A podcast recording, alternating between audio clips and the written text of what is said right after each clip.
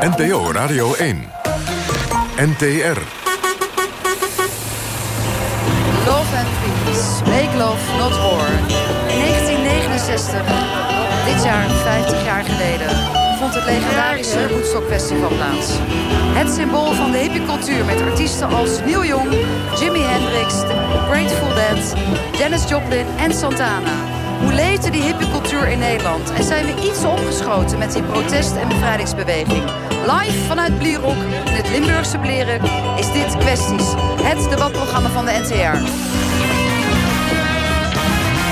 Kwesties met Marianne van den Anker.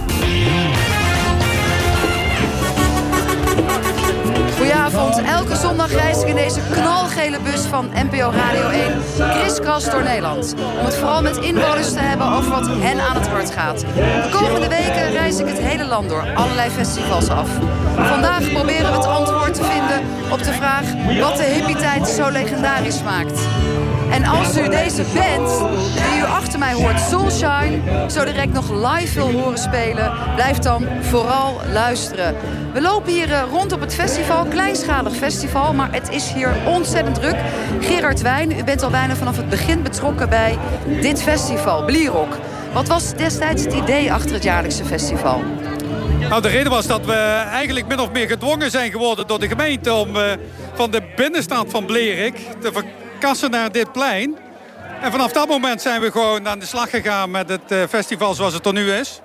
Doe je het alleen met vrijwilligers? Want iedereen heeft hier zo'n beetje een groen shirt op... die betrokken is bij de organisatie. Achter een standje staat, foto's maakt. Bij de wc's staat. Zijn het zuiver en alleen Gerard vrijwilligers die dit festival mogelijk maken? Het zijn louter en alleen vrijwilligers die dat hier ter plekke mogelijk maken. Uh, het enige wat wij daarnaast hebben is natuurlijk sponsoren die ons ondersteunen. Om dat allemaal Mag te de namen niet noemen. Helaas. Ik wil je niet allemaal horen. Ik heb er een stuk of 50 die ik nu uh, zeg maar de revue kan laten passeren. Het is, uh, ik zei het net al, Woodstock dit jaar als thema. Nou, dat is natuurlijk niet per ongeluk gekozen. 50 jaar geleden was het natuurlijk het grote Woodstock Festival. Is het altijd jullie smaak? Nou ja, die 50 jaar is inderdaad het uh, verhaal achter het festival. Aan de andere kant is natuurlijk dat wij uh, ongeveer van die tijd zijn. De meeste bij ons in het spuur, die zitten er net achteraan. Uh, en die hebben het meegemaakt van tv en, LP's. En ja, ons gevoel is gewoon Woodstock. En je ziet het hier op het plein, op het festivaltrein. Dat we ons daar ook heel aardig naar, naar gedragen. En dat we het heel aardig invullen. Door hier ook zeg maar, oude meubeltjes, loungehoekjes. We hebben het allemaal bij de hand. En de mensen gaan er ook gekleed slingers, de grote bloemen, peace-tekens. Mensen zijn ook echt aangekleed. Is het echt een soort hippie-festival vergelijkbaar met Woodstock? Nou, ik, bedoel, ik ben er niet geweest. Ik durf die vergelijking niet te trekken. Uh, ze lopen hier nog bijna allemaal met het bovenlichaam gekleed. Ik denk dat er een, enkel, een enkeling uh, eruit gaat. Maar nee, uh, het, het is ook voor ons een eenmalig thematisch gebeuren dit jaar. Uh, ik bedoel, andere jaren gaan we er gewoon op een hele andere manier tegenaan. En ik, ik roep ze nu al roepen van... Uh, ja, volgend jaar moeten we natuurlijk kralingen doen. Maar ik denk eerlijk gezegd dat we daar nog eens een keer heel goed over na gaan denken. Ik bedoel, zo'n succes geval, als dit jaar, dat moeten we nee, ook het is jaar. echt ook mede omdat het zonnetje schijnt. Goed gekozen thema. En jij zegt net, net zei net, Gerard, ja, we zijn allemaal een beetje jongens uit deze tijd... die in het bestuur zitten. Naast mij staan ook twee, ja, ik moet zeggen gewoon patente heren. Maar ze waren er wel bij. In 1970 in het Kralingse Bos, dat driedaagse festival... het Nederlandse antwoord op het Amerikaanse Woodstock Festival. Tienduizenden mensen kwamen op dat post Festival af. Jullie ook. Peet en Ton, jullie waren erbij. Uh, nou, ik was daar niet bij in inderdaad. Maar uh, uh, ik heb het wel op een afstandje een beetje meegemaakt. En, maar ja, nou, wij waren... Echte hippie in die tijd. Ja, ik was inderdaad best wel een echte. Ik heb de, de, de eerste Love-In in, in, in Amsterdam in de Oude Rai. Die heb ik nog meegemaakt. En wat ja. gebeurde daar bij die Lovin? Nou, uh, eigenlijk, eigenlijk niks. Gewoon, het was, Jezus, het was, de magie drinken, is dat iedereen het er met elkaar doet. Drugs, drinken, drugs en rock'n'roll. Weet je wel. En uiteindelijk uh, in een hoek liggen en dan... Uh, Voor Pampus een beetje te veel gebloot ja, had. Ja, ja, gebloot niet, maar wel veel gedronken. Van, van dat soort dingetjes, hè. Lang haar, had je dat ook in die ja, tijd? Ja, zeker. Lang haar, dat hoorde er gewoon bij. En, het, het uh, ja, en ik zeg, ik heb ook eigenlijk mijn hele leven heb ik muziek gemaakt. En ik maak nog steeds muziek. Je bent frontrunner hè, van een bluesband. Yes. Ja, je hebt het al gehoord. Ton, was jij er wel bij in 1970 in Kralingen? Ja, ik moet nu wel ja zeggen. Het was uh, gewoon... Uh, het is eigenlijk overgewaaid van, uh, van Amerika naar, naar hier ook. En die flower power, die, die love, zal ik maar zeggen, die in die eer is, toen... Die is, die is naar Rotterdam ook, ook overgewaaid. En dat, en dat was daar heel... ja, de Duitsers zeggen gemütlich. Maar wat is dat? Dat is heel free en lekker. En, uh, net zoals... Uh... Zoals Peet dat beschrijft, over die hippie-tijd. Waarvan er dus twee dat hier hebben meegemaakt. Gerard, jij bent PR-manager van dit Blierok Festival. Um, toch even de vraag, wat heeft de hippie-tijd voor een impact gehad... op het leven wat we nu hebben in Nederland? Nou, dat is, de, dat, dat is een hele mooie vraag. Wat de hippie-tijd voor invloed heeft. Ik denk dat we... Uh, dat we in ieder geval een hele tijd lang het, het, het uh, Democraten 66-idee hebben gekregen. Dat we het samen zouden kunnen doen. Dat idee hebben we gekregen. Ik, ik durf niet uh, met zekerheid te stellen dat we het vervolgens ook waar hebben gemaakt. ik denk dat we het vandaag hier waar maken, maar als ik dat wat breder zie... dan heb ik het idee dat we daar niet aan toegekomen zijn. Nee, want dan zeg jij, er is toch veel polarisatie. Hoor ik dat tussen de regels door? Uh, nou ja, zo zou je dat mogen noemen. Ik denk dat de hoop er toen was. En ik, ik bedoel, ik was er eentje, ik bedoel, ik was in die tijd 13 jaar. Ik, ik heb die hoop ook heel lang gehad, moet ik zeggen. Uh, misschien is die weggevlogen toen ik de free jazz gehoord heb. Maar ik wil, dit is er niet van gekomen. En, uh, en, en, wij proberen op onze eigen manier er hier iets van te maken op deze dag. Die, we, die we proberen te herhalen nog een paar jaren lang. Uh, nou, dat is in ieder geval qua sfeer super goed geslaagd. Om nog even een idee te geven. Er zitten kindjes in de speelbak. Heel gezellig. Er wordt ranja geschonken. Er is voor de kinderen ook een springkussen. En naast dat, dat kinderfestijn er is... zijn er dus tal van mensen gezellig op een nou ja, lekker leuk oud setje neergestreken. Ze drinken. En ja, de muziek gaat hier zo direct keihard knallen. Dus ik ben heel benieuwd hoe dat zo direct gaat. Want wij zitten hier in een speciaal voor ons klaargemaakte tent. Er gaat straks een band spelen. En ook hier is Piet Snijders. Schrijver, dichter en muzikant. U was hippie in de hippie-tijd. Wat is wat u betreft de hippiecultuur eigenlijk? De hippiecultuur voor mij was uh, vooral een beetje... Uh, vrijheid opzoeken die je op het platteland daarvoor nog niet had. En uh, um, ik, ik, durf niet te zeggen dat ik een echte hippie was. Um, ik zie het toch meer als een uh, plattelandshippie uh, gebeuren. Wij richten jongerencentra op, open jongerencentra, dat soort dingen. En we braken eigenlijk toch met een aantal gewoontes die er daarvoor waren. Hoe is het eigenlijk begonnen, die hippie-tijd? Want ja, mensen hebben het over de Summer of Love als startmoment in 1967. Maar ook wel overgekomen uit Amerika, Vietnamoorlog. Ja, voor mij was het denk ik eerder 1968 met de studentenrevolte in Parijs... dan uh, andere dingen die ver weg speelden. Zoals de festivals in Amerika, die hadden, daar hoorden we weliswaar van. Maar toen die uh, echt doordrongen was het toch al 1969, oftewel de Woodstock-tijd. Maar daarvoor hadden we dus in Europa ook al volop uh, uh, ja, zeg maar de vrijheidsdrang. Ja, vrijheidsdrang, daar staat het onbekend, hippie-tijd, maar ook protest. Heb jij zelf geprotesteerd, gedemonstreerd, opgestaan met een voice? Ja, ik heb, ik heb wel meegedaan aan die grote demonstraties in, uh, in Amsterdam toen en in Den Haag.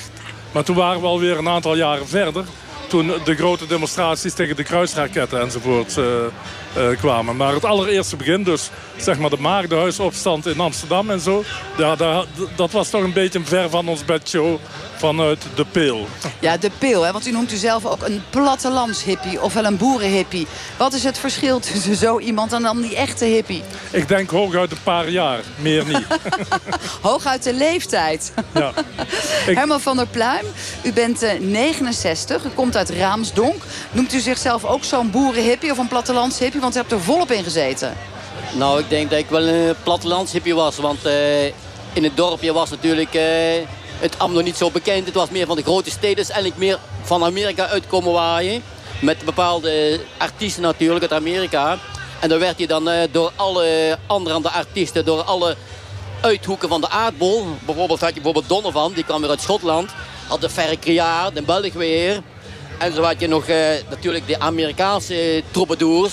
Country Joe en zo. Die kwamen flinke, met flinke uh, platen over de oorlog. En dan had je natuurlijk weer Ferre Criaar en Fabian Collen. Dat waren weer vrienden van Armand. En Armand, die deed ook weer... daar hebt u natuurlijk een museum voor opgericht. Daar gaan we zo direct over praten. Eerst even stil blijven staan bij die hippie-tijd.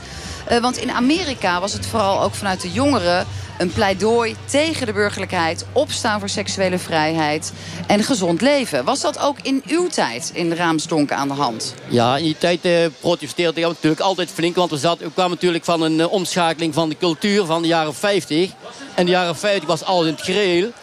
Maar toen in de jaren 60, ja, toen, gingen de mensen, toen wilden mensen eigenlijk niet meer doen wat die de burgerkritiek eigenlijk de mensen met de hooggeboren mensen, zou ik maar zeggen. De hooggeboren mensen, oh, ja, wat een mooi gezegd. Dat die het uh, allemaal voor het zeggen hadden. Daar ging ik tegen protesteren.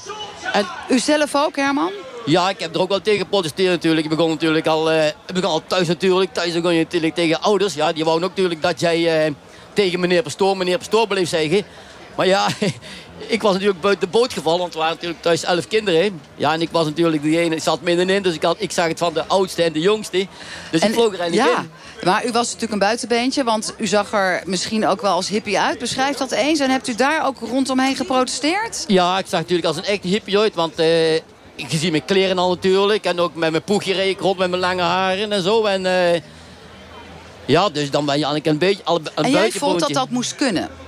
En daar stond jij voor op. Want dat was natuurlijk in deze omgeving hier van het platteland... misschien helemaal niet zo gebruikelijk dat dat allemaal overwaaide. Het was bij ons helemaal niet gebruikelijk. Want uh, ik kan me nog de, herinneren dat ik de eerste was die... Uh, ik begon eigenlijk al op de lagere school. Toen had ik al lange haren laten groeien. Moest ik al naar de kapper toe. Ja. En toen was ik nog een kind en durfde niet tegen te protesteren. Maar ja, je hebt natuurlijk wel... Uh, op een gegeven moment dan kom je van die school af... Ja, dan is, natuurlijk, dan is de rem natuurlijk allemaal weg. Want er is niemand meer mee in de hand. En die puberteit. En toen dacht u, ik ga helemaal los. Uh, hier in onze prachtige tent op het Blierok Festival zit ook Peet Kap. U bent docent geschiedenis, fan van de hippietijd. Geboren in 67, het jaar van de Summer of Love. U hebt dus wel eens een aantal jaar later kennis gemaakt met de hippiecultuur. Zou u in die tijd willen hebben geleefd? Nou, muzikaal zeker. Uh, ik eh, ben opgegroeid in de jaren 70. Uh, muzikaal oké, maar het begon bij mij pas echt te leven... toen een buurjongetje van mij op zijn eerste communie... dat was een dingetje in Brabant toen de tijd... een cassette recorder kreeg met een bandje van de Beatles. Dat was halverwege de jaren 70. Nou, ik was een jaar of 8, 9 en ik was verkocht. En die liefde is nooit meer overgegaan. En sindsdien ben ik me veel verder gaan verdiepen in die muziek van de jaren 60. En van de Beatles kom je bij de Kings en bij de Who en bij de Small Faces... Ja, om op jouw vraag terug te komen. Muzikaal, ja, denk ik echt dat ik iets, uh, iets gemist heb. Oh, ja. Maar nu moet je het dus gewoon doen met uh, de muziek die toen is gemaakt. En vooral ook uiteindelijk, uh, denk ik, veel Amerikaanse artiesten en bands. Uh, ja, uh, nou ja, goed. Kijk, uh, Woodstock was natuurlijk een, een, een, een mythisch festival. er, gebeurde, er gebeurde van alles. maar het is ook een festival wat, wat, wat naderhand eigenlijk pas status heeft gekregen, volgens mij. als je hoort en leest over wat dat voor een festival was. het was slecht weer, het was slecht georganiseerd. Ja. er was geen voedsel, er waren geen toiletten. De geluidsinstallatie was waardeloos. Er, er ging slechte drugs rond. die mythe is naderhand pas gekomen. En daarmee ook die muziek, denk ik. en ik was bijvoorbeeld uh, jaar of 13, 14 denk ik, toen die film. Want die film heeft natuurlijk ja. Woodstock echt op de kaart gezet. Die in 1970 een Oscar uh, won. En die zag ook best wel veel romantischer uit dan hoe u het beschrijft hoe het in werkelijkheid ja, was. dat liet met name de zachte kant van Woodstock zien. Hè? Het, het lieve, uh, wat natuurlijk ook een element was. Maar die andere kant, uh, ik, ik heb laatst een interview gelezen met een van die zangers... Uh, van een band die daar optrad. Die zei van ja, het enige wat ik me kan herinneren was dat het stonk naar uh, modder en stront. En voor de rest heb ik er eigenlijk geen gedachte aan. Is dat iets uh, waarvan u ook denkt, zeg maar, ook die beschrijving rondom die hele drugsscene en het drugsgebruik. Dat zou niet, daarom vind ik het niet erg dat ik in die tijd niet geboren was en niet geleefd heb. Nee, nou ja, het was in die zin ook wel wat, wat naïef hè, in, in, in een aantal uh, opzichten. Ook het idee dat uh, drugs uh, een bijdrage zou kunnen leveren. Een soort bevrijdende bijdrage zou kunnen leveren aan een betere wereld. Ja, ik denk dat dat idee toch wel inmiddels 50 jaar later een klein beetje achterhaald is. Ja, nu zegt de GGD dat is niet goed voor je. Hè? Precies. En op allerlei sigaretten staat natuurlijk ook dat het niet goed is. Wij hebben hier ook Doenja Verwij. Dat is wel heel bijzonder. Want wij zijn samen eigenlijk de enige vrouwen hier. Voor de rest zijn we omringd door mannen. Laten we dat nog even benadrukken. U bent de oprichter van de actiegroep Dolomina. Nou, Ontstaan in de hippie-tijd. Nee. Nou ja, een van de waren enorm betrokken. Jullie waren met meer. Maar de eer valt jou wel toe. We hebben net even een fotoboek gebladerd. Waar hij op staat met allerlei protesten.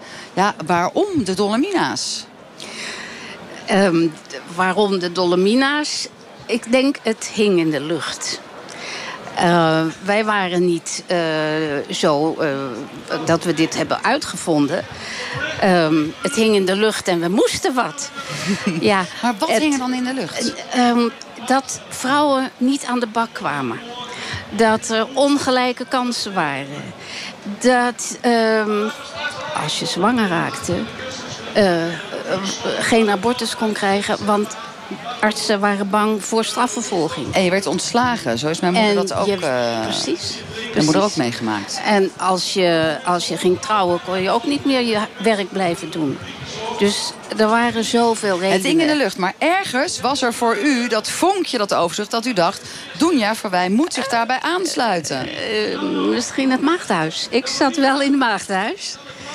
En daar was dus ook die verhouding zo... De jonge mannen, ehm, de studenten die eh, eh, zo goed het woord voerden, dat waren mannen. En één uitzondering. We hadden Radio de Vrije Maagd. en dat was een vrouwenstem. Maar in de praktijk, in het maagdenhuis... daar waren we meer als decoratie. Ja, en dat beviel jullie natuurlijk niet. nou, dank eh, daarvoor dat jullie zijn opgestaan. In die tijd is natuurlijk ook de anticonceptie ontstaan. Dat was uh, nou ja, rondom, denk ik, een is een belangrijk keerpunt geweest in onze geschiedenis. Nou, ik denk dat de pil, de pil heeft heel veel betekend. En de pil gaf vrijheid aan jonge mensen. En uh, dat je niet meer die angst had voor ja, die illegale abortussen. Die horrorverhalen die er toen... Oh, dat is allemaal zo... Dat is eigenlijk onvoorstelbaar. En uh, ja, dat... Uh, maar de pil was ook niet zo makkelijk te krijgen. Dat er strijd moest worden gevoerd dat de pil in het ziekenfondspakket uh, zou komen. Het is en blijven. gelukt. En mede denk ik namens alle vrouwen, denk ik ook heel veel mannen. Uh, toch wel heel fijn dat dat nu geregeld is. Hoewel er af en toe natuurlijk ook nog wel weer wat over te doen is. En je moet nog altijd in het basispakket zit. Precies. Maar was dat ook niet tegelijkertijd een, een begin zijn van een losse seksuele moraal en nou ja, we hoorden het net ook al door Peet. Uh, slechte drugs in omloop. Hippie-tijd wordt ook geassocieerd met lekker blowen. Ja. Lekker stoned zijn, veel drinken. Ja, ja, love and peace. Dat was inderdaad uh, ons dagelijks leven. Misschien meer peace, nu en dan niet zo weinig peace. Nou, meer uh, love dan peace, hoor. Dat is wel de, de, de, praktijk. Maar ehm, ja, we, we, we waren... Um, we wilden vrij zijn. En we wilden geen uh, um, dwingende uh, banden.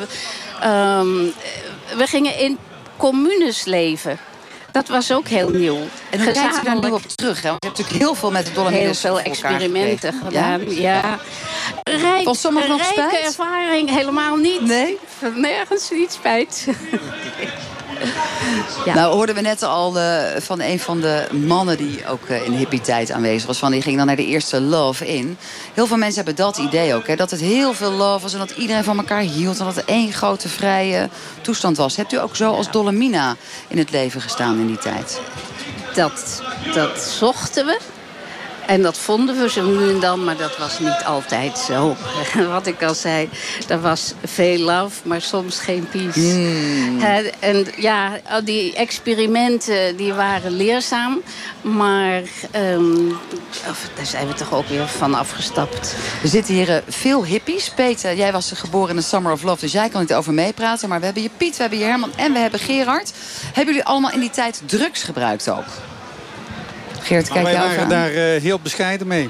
Ja? Dus als ik, als ik wij op mezelf betrek... eh, ik heb wel eens een pretsigaret gerookt, ja. En daar bleef het Ik heb bij. dat ook nog wel de laatste tijd gedaan, maar daar bleef het bij, ja. En jij, Herman? Nou, ik heb wel eens met de sleep-ins, eh, toen we de, de, de hippie-festivals waren geweest... of voor een optreden en doelen en zo, dan sliepen we s'nachts daar. En daar ging het blow natuurlijk regelmatig in het rond. En daar werd wel blow gebloot, hoor. maar het was gewoon een blow, want ik had zelf wel door... dat eh, softdrugs en harddrugs... Dat softdrugs, dat zal misschien nog gaan, maar het harddrugs, dat sowieso wel heb ik al afgesloten, want dat is helemaal niks. En jij, Piet? Voor mij bleef het ook beperkt tot bescheiden experimenten. Dat, eh, ik was meer van het drinken dan van het roken. Alhoewel ik wel heel veel gerookt heb, maar eh eh, pretsigaretten die, eh, gingen voor het grootste deel aan mij voorbij. Ondertussen komt de band eh Soulshine eh, zich hier eh, installeren om straks live te gaan spelen. Daarvan weet ik dat eh, in ieder geval eh, ehm, P echt wel lekker in die hippie-tijd heeft gezeten. Maar hij is er nog niet, dus we gaan hem straks natuurlijk nog even vragen... hoe dat wat hem betreft was in die tijd. Wij gaan even naar iets bijzonders luisteren. Want tijdens het Holland Popfestival in Kralingen... werd zelfs de koers van de drugs op de radio genoemd. We luisteren even naar een van die fragmenten. Wiet, Congo-wiet, in zeer kleine tabakswinkeliers, luciferdoosjes, circa 12,5 gulden. Nepal, 4,5 à 5 gulden per gram, normaal 3,50. Ja, dat is toch ongelooflijk. hè? Jullie zitten ook hier Ja. te lachen. Maar Ja. dat was op de radio. Dat is natuurlijk Ja. nu niet meer voor te stellen. Het was schitterend, het was een soort eh, scheepvaartberichten, maar dan eh, voor eh, de hippie-tijd. Ja, prachtig was het. Ja. En kan jij het ook nog herinneren, Herman, dat het op de radio zo werd eh, doorgegeven, die Nee, dat koersen? kan ik eh, me echt niet herinneren. Ik weet wel van de Congo-wiet, want daar was ik eh, met de Arma-wereld. eh, want Arma had altijd last van astma. En toen is het in uh, Arma kwam terecht met Verre Criaar. In eh, de Muzen in Antwerpen.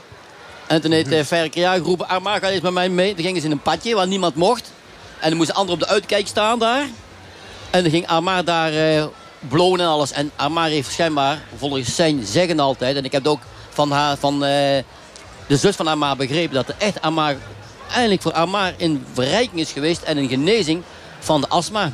Oké, dus, Dus- die gebruikte Armand, de, onze Nederlandse Bob Dylan, gebruikte dit om van zijn astma af te komen. Het- je zit ondertussen beetje- een beetje te lachen. Het doet mij een beetje denken aan Chris Froome, de wielrenner nou. Want die gebruikt ook middelen tegen de astma. Maar, die- Ja.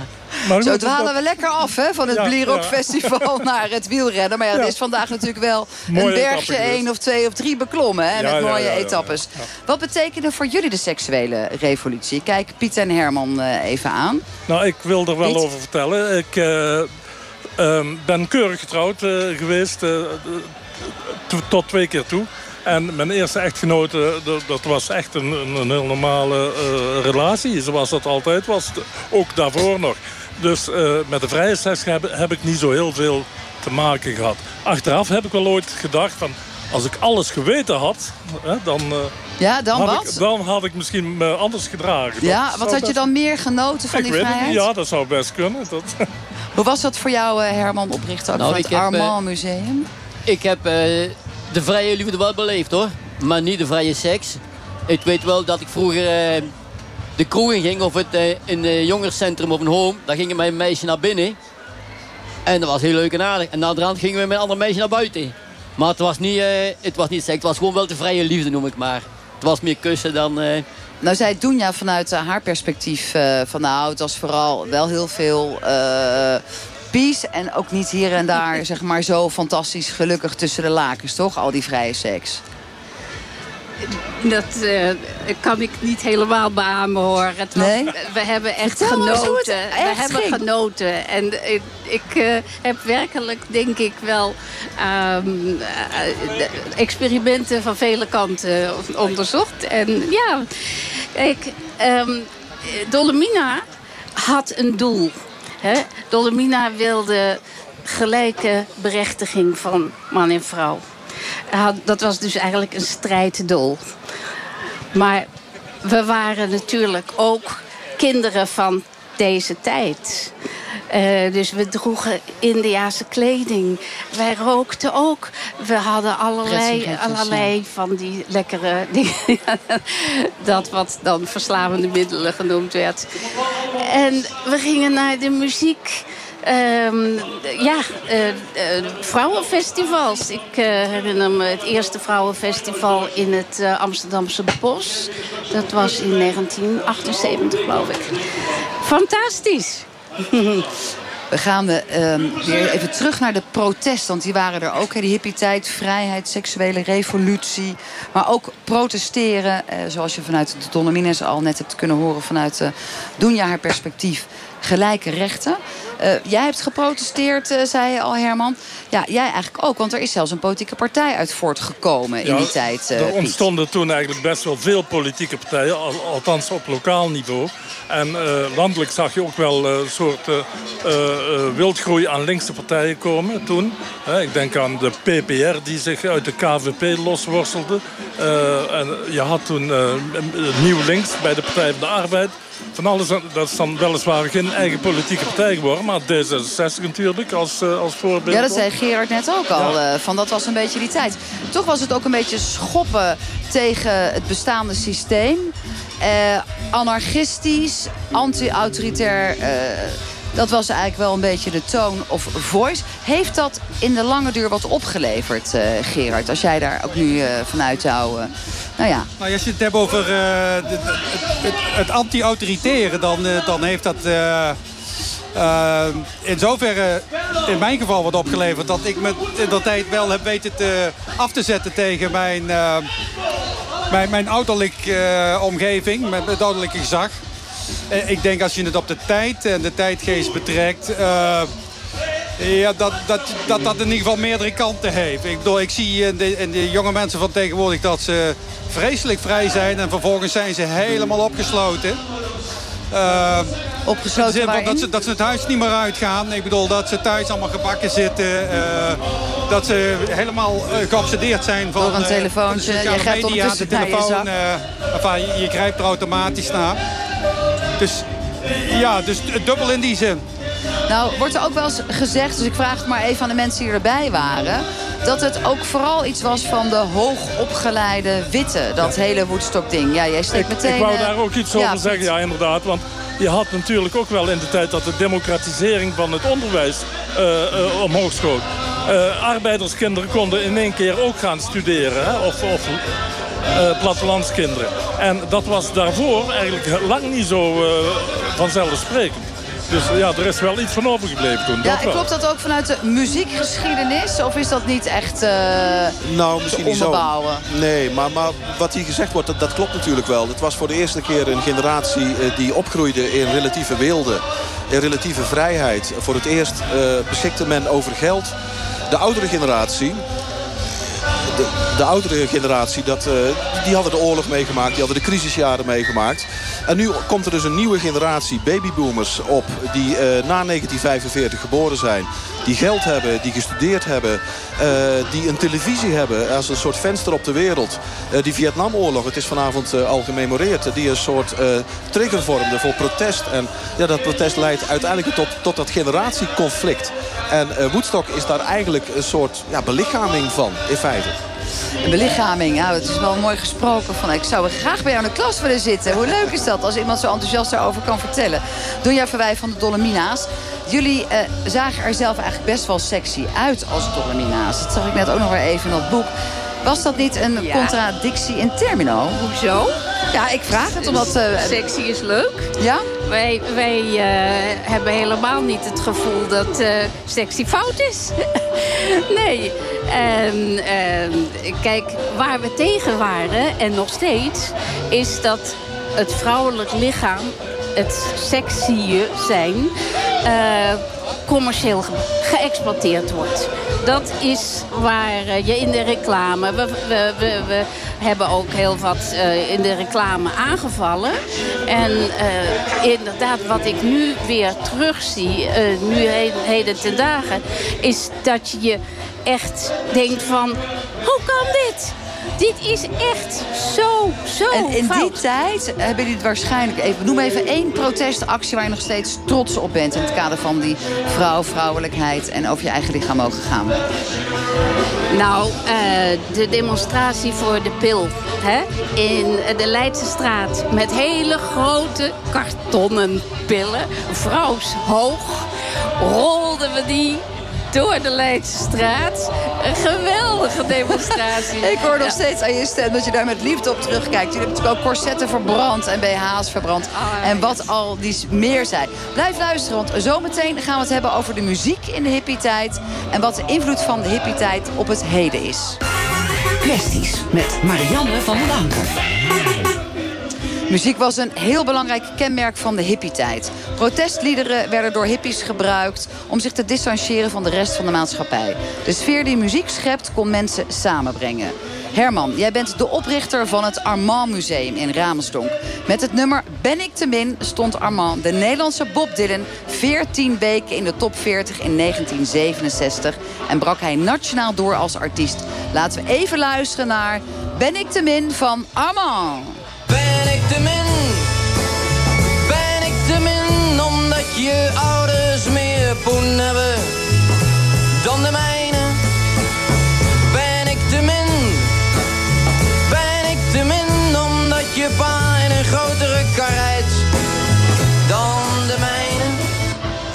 Ja, Armand, hij is inmiddels overleden in 2015. Maar Herman, jij laat hem nog leven in het museum dat je voor hem hebt opgericht. Van kinderspeelgoed tot kleding, van handgeschreven songteksten tot echtscheidingspapieren. Je hebt bijna alles van Armand. Ja, ik heb heel veel van hem, maar je noemt het eigenlijk al heel veel op. Waarom is hij zo goed in jouw ogen? Ja, zijn, zijn protestsongs, zijn teksten, die grepen mij zo aan van... eh, want er is niemand en, en al die dingen allemaal meer. Maar ook, hij heeft ook wel... Armand was natuurlijk een flink protest, maar Armand heeft natuurlijk ook een heel gevoelig lied gemaakt. Dat heeft eigenlijk bijna niemand gehoord in de Armand-wereld. Terwijl iemand ook een heel gevoelig liedje waar Armand gezongen heeft. Maar Armand heeft zulke mooie teksten. Hebt u hem eigenlijk gekend? Wat? Hebt u hem gekend, persoonlijk? Ja, natuurlijk heb ik Armand gekend. Armand was een persoonlijke vriend. Ja, dat is zeer zeker. U hebt zelfs geloof ik een van zijn rode haren, hè? Ja, wij hebben eh, ja, meerdere rode haren van haar. Wij hadden een... eh, uit de kringloop hebben wij eh, een, een, de kleding van haar maar gered. Die was naar de kringloop gegaan. En uit die trui eh, haalde mijn vrouw allemaal haren van Armand. En wij hebben ook nog van, eh, van de zus van Armand, van Hanne. Die had in de auto nog het laatste pakje sigaretten gevonden. En daar heeft Hanne de haren die in de auto lagen aangebonden. Die hebben wij ook van, de zus van Armand gehad. Hij staat eh, bekend als de Nederlandse Bob Dylan. In, in welk opzicht vind jij hem het meest lijken op Bob Dylan? Ja. Nou, die vraag die... eh, Nee, die geven we dan pas die snel door naar de muziekhistoricus. Ehm, Peet Kappen, weet jij dat? Waarom hij eh, wordt betiteld als de Bob Dylan van de Nederlandse muziek? Nou ja, Bob Dylan was eigenlijk in Amerika de eerste die kwam met zinnige teksten. Met teksten die ergens over gingen, waar een bepaald maatschappelijk protest in doorklonk. Tot dan toe was het eh, I love you, eh, love me do, she Ja, loves you. ja, Het- ja, ja, was het daar werk. Hè, en in die zin eh, werd eh, Bob Dylan natuurlijk een soort spreekbuis voor een, voor een generatie. En dat werd in Nederland ook opgepikt, Armand. En, en er waren anderen die dat Vergrignard werd genoemd in België. Eh, dus dat was een protestzanger. Ja. Piet Snijders, schrijver, dichter, verteller, muzikant. Kunt u dat beamen? Eh, nou ja, ik, ik dacht net nog van Boudewijn de Groot mag in dit geval toch zeker niet vergeten worden. Maar eh, ja, er waren zoveel muzikanten hier die daarmee bezig waren. Eh, hier in, in deze buurt hadden wij met CCC heel erg te maken. CCC Incorporated, hè, met Amerikaanse rootsmuziek weliswaar. En eh, ja, daar hebben we de, de grootste Nederlandse popband uiteindelijk eh, is daaruit voortgekomen. En dat is Doe Maar geworden. Ja, ja, zijn er zelfs ook speltjes van te koop. Ja, het is wel echt mooi om dat zo allemaal te zien. Dat die muziekstijlen elkaar hebben beïnvloed. Maar toch die hippie-tijd, hij klinkt magisch. Ehm, uiteindelijk zei Armand, hij heeft natuurlijk heel veel leuke mooie uitspraken gedaan. Maar over zichzelf, neem het leven niet te serieus. Je overleeft het toch niet. Ja, dat is een heel bekende. Dat is altijd het laatste. Ik zat, er, ik zat er nog te denken. Ik dacht, als nou mij vraagt, heb je nog iets te zeggen? Ik dacht, hij is misschien te grof, maar u zegt het zelf al. Klopt. Neem jij dat zelf, dat motto ook mee, eh, Herman? Ja, ik, ik, ik vind dat je... Ja, je moet wel serieus zijn, maar je moet ook weer leven. Het museum, is het elke dag open of moeten ze Nou, dat bellen? gaat- Hoe werkt dat? Dat gaat meestal op afspraak. Dat gaat op afspraak. Op afspraak Herman bellen als je naar het Armand Museum wil. We praten verder over wat de hippietijd ons heeft opgeleverd. Peet Kappen, u heeft de tijd zelf niet meegemaakt. De baby uit 67, The Summer of Love. Maar de hippietijd heeft wellicht wel invloed op u. Op welke manier? Nou, in ieder geval ook invloed op, op mijn generatie. De, de, de mensen die opgegroeid zijn in de jaren 70 en 80. Ja, ik heb erover nagedacht, over die vraag van wat is nou het belang geweest van die, eh, van die hele hippiebeweging. Eh ja, als je bijvoorbeeld ziet dat een belangrijke politieke partij als GroenLinks tegenwoordig... met een thema als milieu en natuur... dat zijn toch echt thema's die destijds door de, door de hippiebeweging... voor het eerst echt op de kaart zijn gezet. Zaken als ecologische landbouw, eh, oog hebben voor de, voor de derde wereld... eh, fair trade, nou, noem het allemaal maar op. Afkeer van massaproductie, eh, blijf bij jezelf, authentiek zijn... Ik denk dat dat de belangrijkste verworvenheden zijn van, eh, van die hele hippiebeweging. En dat dat hele verhaal van die seks en die drugs... natuurlijk speelde dat een hele belangrijke rol. Maar uiteindelijk is dat misschien toch een klein beetje weggeëpt... en wat meer naar de achtergrond eh, verdwenen. We hebben hier een van de oprichters van, of althans een van de mede-bewegings-ingangzetters van de Dolomina's. Eh, de vrouwenbeweging. Hoe kijk je daar vanuit de geschiedenis tegenaan? Zijn zij succesvol geweest? Ik denk zeer succesvol geweest. Ik denk dat zij eh, de weg bereid hebben voor eh, nou ja, de gelijkheid die er in, inmiddels is tussen, tussen man en vrouw. Misschien nog niet volledige gelijkheid. maar zij zijn heel belangrijk geweest in, in de jaren 60. En zij hebben voortgeborduurd op het werk van, van de eerste feministische golf. Hè. Aletta Jacobs die opkwam voor het, eh, voor het vrouwenkiesrecht. Eh, vrouwen die mogen studeren. En zij hebben het in feite afgemaakt in de jaren 60. En eh, daarvoor eh, moeten ze echt de waardering krijgen die ze verdienen. Nou, heren, klap even voor de Dolomina's. Dat vind ik dan ook wel weer belangrijk. Doe je even bij. Maar is de klus al geklaard? Dat is nooit geklaard. Ehm, eh, kijk naar het Nederlands bedrijfsleven. Eh, pas nog heeft onze minister Engelshoven gezegd van... 30% halen die grote bedrijven niet eens. Niet bij AXO, niet bij de ING. 30% er zouden vrouwen aan de top moeten zijn. Ja. Heineken wel, hè? Heineken Ja. heeft de vrouwen aan de top. Maar er is nog zoveel te winnen. Eh, vrouwen die een, eh, geen vast contract krijgen. En dan dus des te makkelijker weer ontslagen worden. Gelijk loon naar eh, gelijke beloning naar gelijk werk is er ook nog niet. Het is heel geniepig, maar je moet ontzettend op je kivive zijn Is, als vrouw. is eh, het ook niet geniepig dat het wel lijkt alsof we wat preutser zijn geworden weer met z'n allen? Topless zonne zit er niet meer bij. eh, die hele echte bevrijding van je lichaam laten zien. Het wordt steeds meer verpakt. Herken je dat of niet, dat, Donja? Dat, dat, heb, dat is zeker een punt dat je nu aansnijdt. Want hè, de trots zijn op je lichaam, dat moet ook in de openbare ruimte kunnen. Wat ik dus ook heel erg storend vind, is dat je in die openbare ruimte je weer moet inperken. eh, niet veilig bent. eh, op straat eh, eh, niet, niet rustig kan nou ja, lopen en wat niet altijd. Ehm, eh, eh, je lichamelijke integriteit. Dat hebben we nog niet al eh, bevochten. Daar moet hier weer een nieuwe feministische golf eh, voorkomen. Of nieuwe protesten. Als je ernaar kijkt vanuit de geschiedenis, eh Peet Kappen. Toen was het misschien eigenlijk veel te netjes. Als je kijkt ook naar hoe er nu wordt gedemonstreerd. Of is het juist omgekeerd? Zeg je nee, we moeten die en die power van die Woodstock, die hippie-tijd er weer eens even inbrengen. Nou, ik moet zeggen dat ik die wel eens mis bij de generatie waar ik, waar ik nu les aan geef. Ik, ik merk bijvoorbeeld dat jongeren over het algemeen eh, veel meer eh, op zichzelf gericht lijken. Zich weinig, weinig zorgen maken over ja, de grote thema's die destijds door de hippiebeweging belangrijk eh, gevonden werden. Ze lezen de kranten nauwelijks. Het nieuws wordt veel oppervlakkiger tot zich genomen. Ja, en je merkt gewoon dat het, het woord wat in de jaren 70 eh, steeds maar gebruikt werd, engagement, ja, dat is er toch eigenlijk een stuk minder. En Heb je er nog een verklaring voor? Nou ja, een verklaring niet zozeer, maar ik, ik zie het elke dag eh, om me heen. En, en ook eh, als ik in de klas beelden laat zien van Woodstock... eh, dan kijken ze daarnaar en dan met een meewarige lach... eh naïviteit. Hebben het gewoon niet te goed? Nou, dat zou ook kunnen. Het, het, het komt allemaal makkelijk. En, en in die zin, ja, dat, dat welvaart... nodigt misschien niet uit tot erg veel protest. Dat Hmm. zou kunnen. Aan de andere kant heb je natuurlijk ook eh, dat we nu in Nederland vaststellen... dat er een aantal politieke stromingen is die zeggen... Ja, we zijn vroeger veel te lief en te aardig geweest voor allerlei migranten. Zet de deur maar open.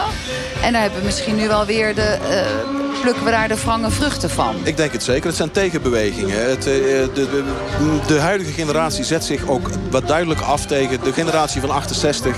eh, die eh, vrijheid, blijheid. En dat is misschien in een aantal opzichten doorgeslagen. En dan merk je dat daar weer een tegenbeweging eh, op komt. Zoals er over een aantal jaren ook daar weer een tegenbeweging eh, op zal komen. Herkennen jullie dat, eh, Piet? En eh, ja, wellicht vanuit... Nou ja, ik denk dat eh, eh, een van de belangrijke dingen is ook de individualisering geworden. Op een gegeven moment zijn mensen heel erg op zichzelf eh, geworden. Door het materialisme eigenlijk. Dat is echt een, een, een, een, tegenstelling tegen wat wij in de flower power tijd hadden. Want toen vonden we dat we allemaal samen eh, iets, iets betekenden. Eén grote wereld maken, Eén geen grote grenzen. waren, eigenlijk. En dat is er weer helemaal uitgegaan natuurlijk. En Gerard, dat is eh, ook een element waarom dat dingen veranderd zijn. Ik denk ook overigens de, de, de bevrijding, de seksuele moraal. Ik denk dat daar een, eh, een terugslag in is geweest toen de AIDS-epidemie, zeg maar, eh voortwoekerde. AIDS was eh, ja, iets Ja, van meer toch wel bang de schrik. Niet alleen onder homoseksuelen, maar uiteindelijk onder veel meer mensen de samenleving. Ook heteroseksuelen. Ja, dat is ook nog wel weer een mooi verklaring. Gerard, wat, jij hebt het natuurlijk in de nadagen nog meegemaakt, hè, die hippie-tijd. Meer de, hè, de invloed en vandaag ook hier met dat, met dat prachtige eh, festival wat jullie hebben georganiseerd. Is het geslaagd geweest wat die Woodstock-beweging in gang heeft gebracht? Als je kijkt, nou jij zei net al, ja, democratie heeft het hooguit D66 opgeleverd. Wat had jij nog gewild? Wat had je gehoopt? Nou, wat ik eh, gewild gehoopt had, dat het eh, wat meer de kant uit was geweest van... zoals ik me kan herinneren, 1974, dat ik eh, zelf liftend zes weken op pad ging. Dat je zeg maar, de wereld ingaat, dat je ziet wat daar gebeurt. Dat je niet elke minuut op je eh, agenda kijkt van wat is eh, datgene wat het volgende moment voor me aangeboden wordt. Dat je dus in, in wezen in staat bent om zes weken geen contact met je achterban te hebben. En, en dat je wat je noemt seks, drug, rock and roll, dat je dat gewoon ervaart en meemaakt in die omgeving. En het is ongetwijfeld zo dat er nog meer mensen op dit moment dat soort avonturen aangaan.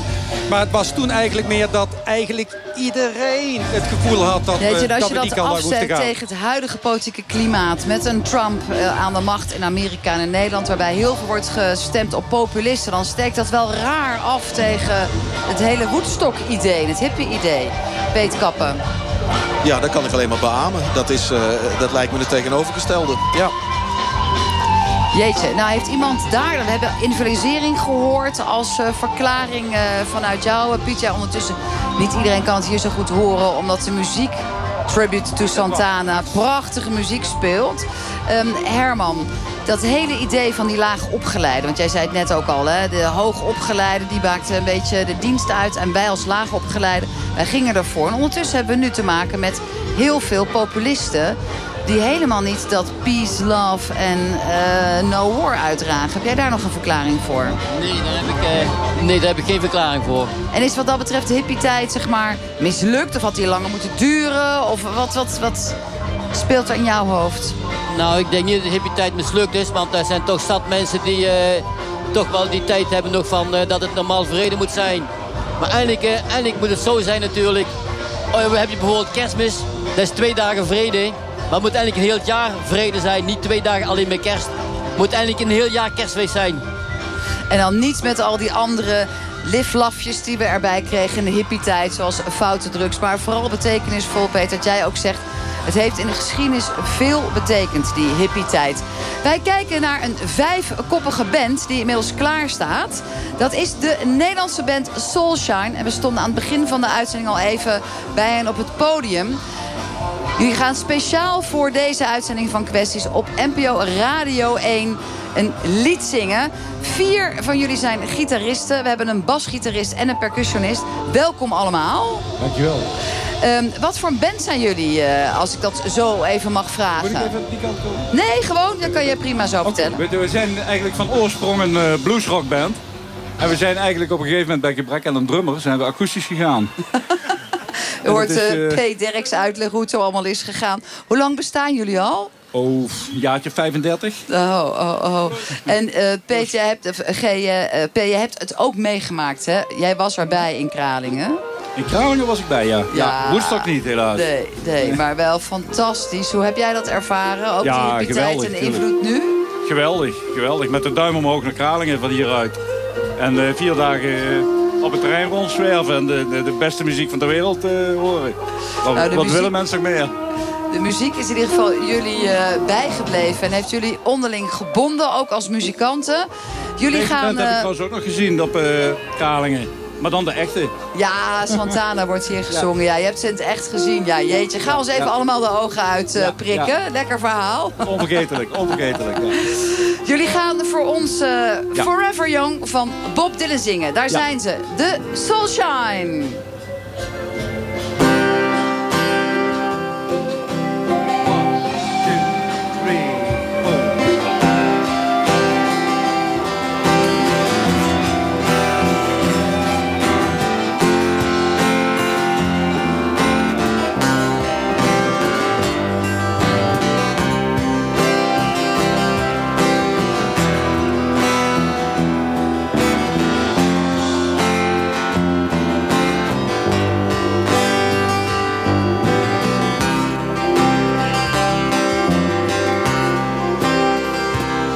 May God bless and keep you always. May your wishes all come true. May you want to do for others and let others do for you. May you build a ladder to the stars and climb on every rung. May you stay forever young.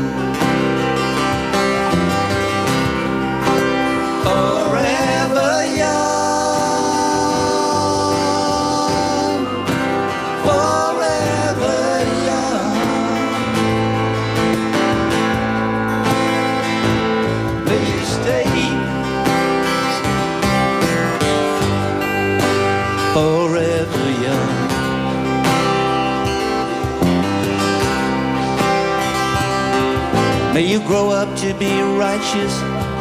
May you grow up to be true. May you always know the truth and see the light surrounding you. May you always be courageous, stand upright and be strong. May you stay forever young.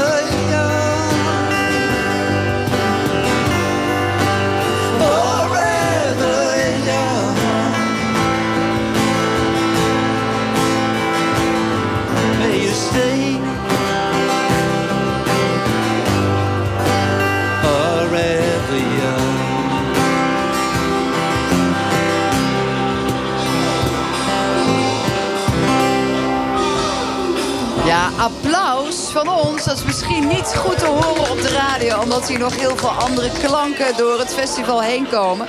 Maar dit was in ieder geval de band Soulshine met Forever Young van Bob Dylan. Waarom heb je dit nummer gekozen, P? Ja, het is een nummertje uit die tijd, hè? En, Ja. eh, ja, het, het, het, het, het, het gaat toch over de sfeer van die tijd. Hè? Iedereen wilde altijd maar jong blijven.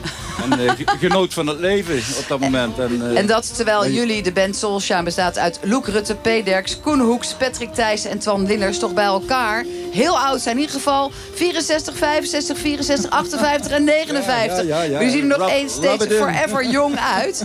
We sluiten af met eh, Friends of the Devil van de Grateful Dead. Ook al zo'n heerlijk nummer uit die tijd. Friend of the Devil, Soulshine.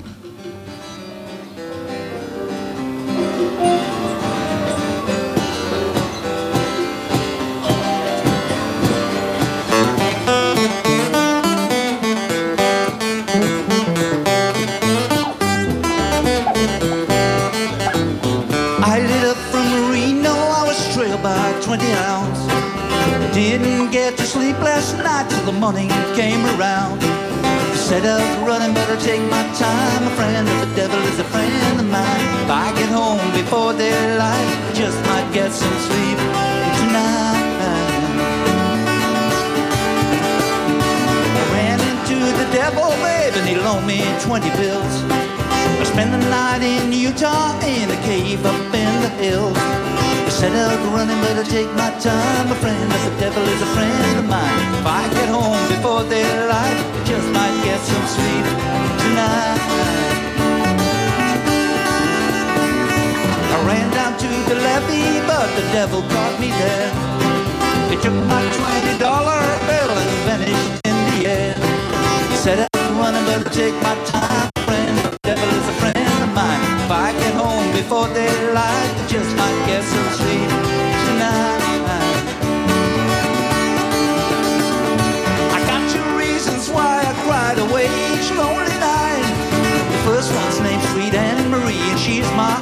heart delight. The one is Prison Babe, and the sheriff's on my trail. And if he catches up with me, I spend my life in jail. I got a wife in China, babe, and one in Cherokee. The first one says she got my child, but it don't look like me. Set out running, but I take my time. A friend of the devil is a friend of. If I get home before daylight, I just might get some sleep tonight.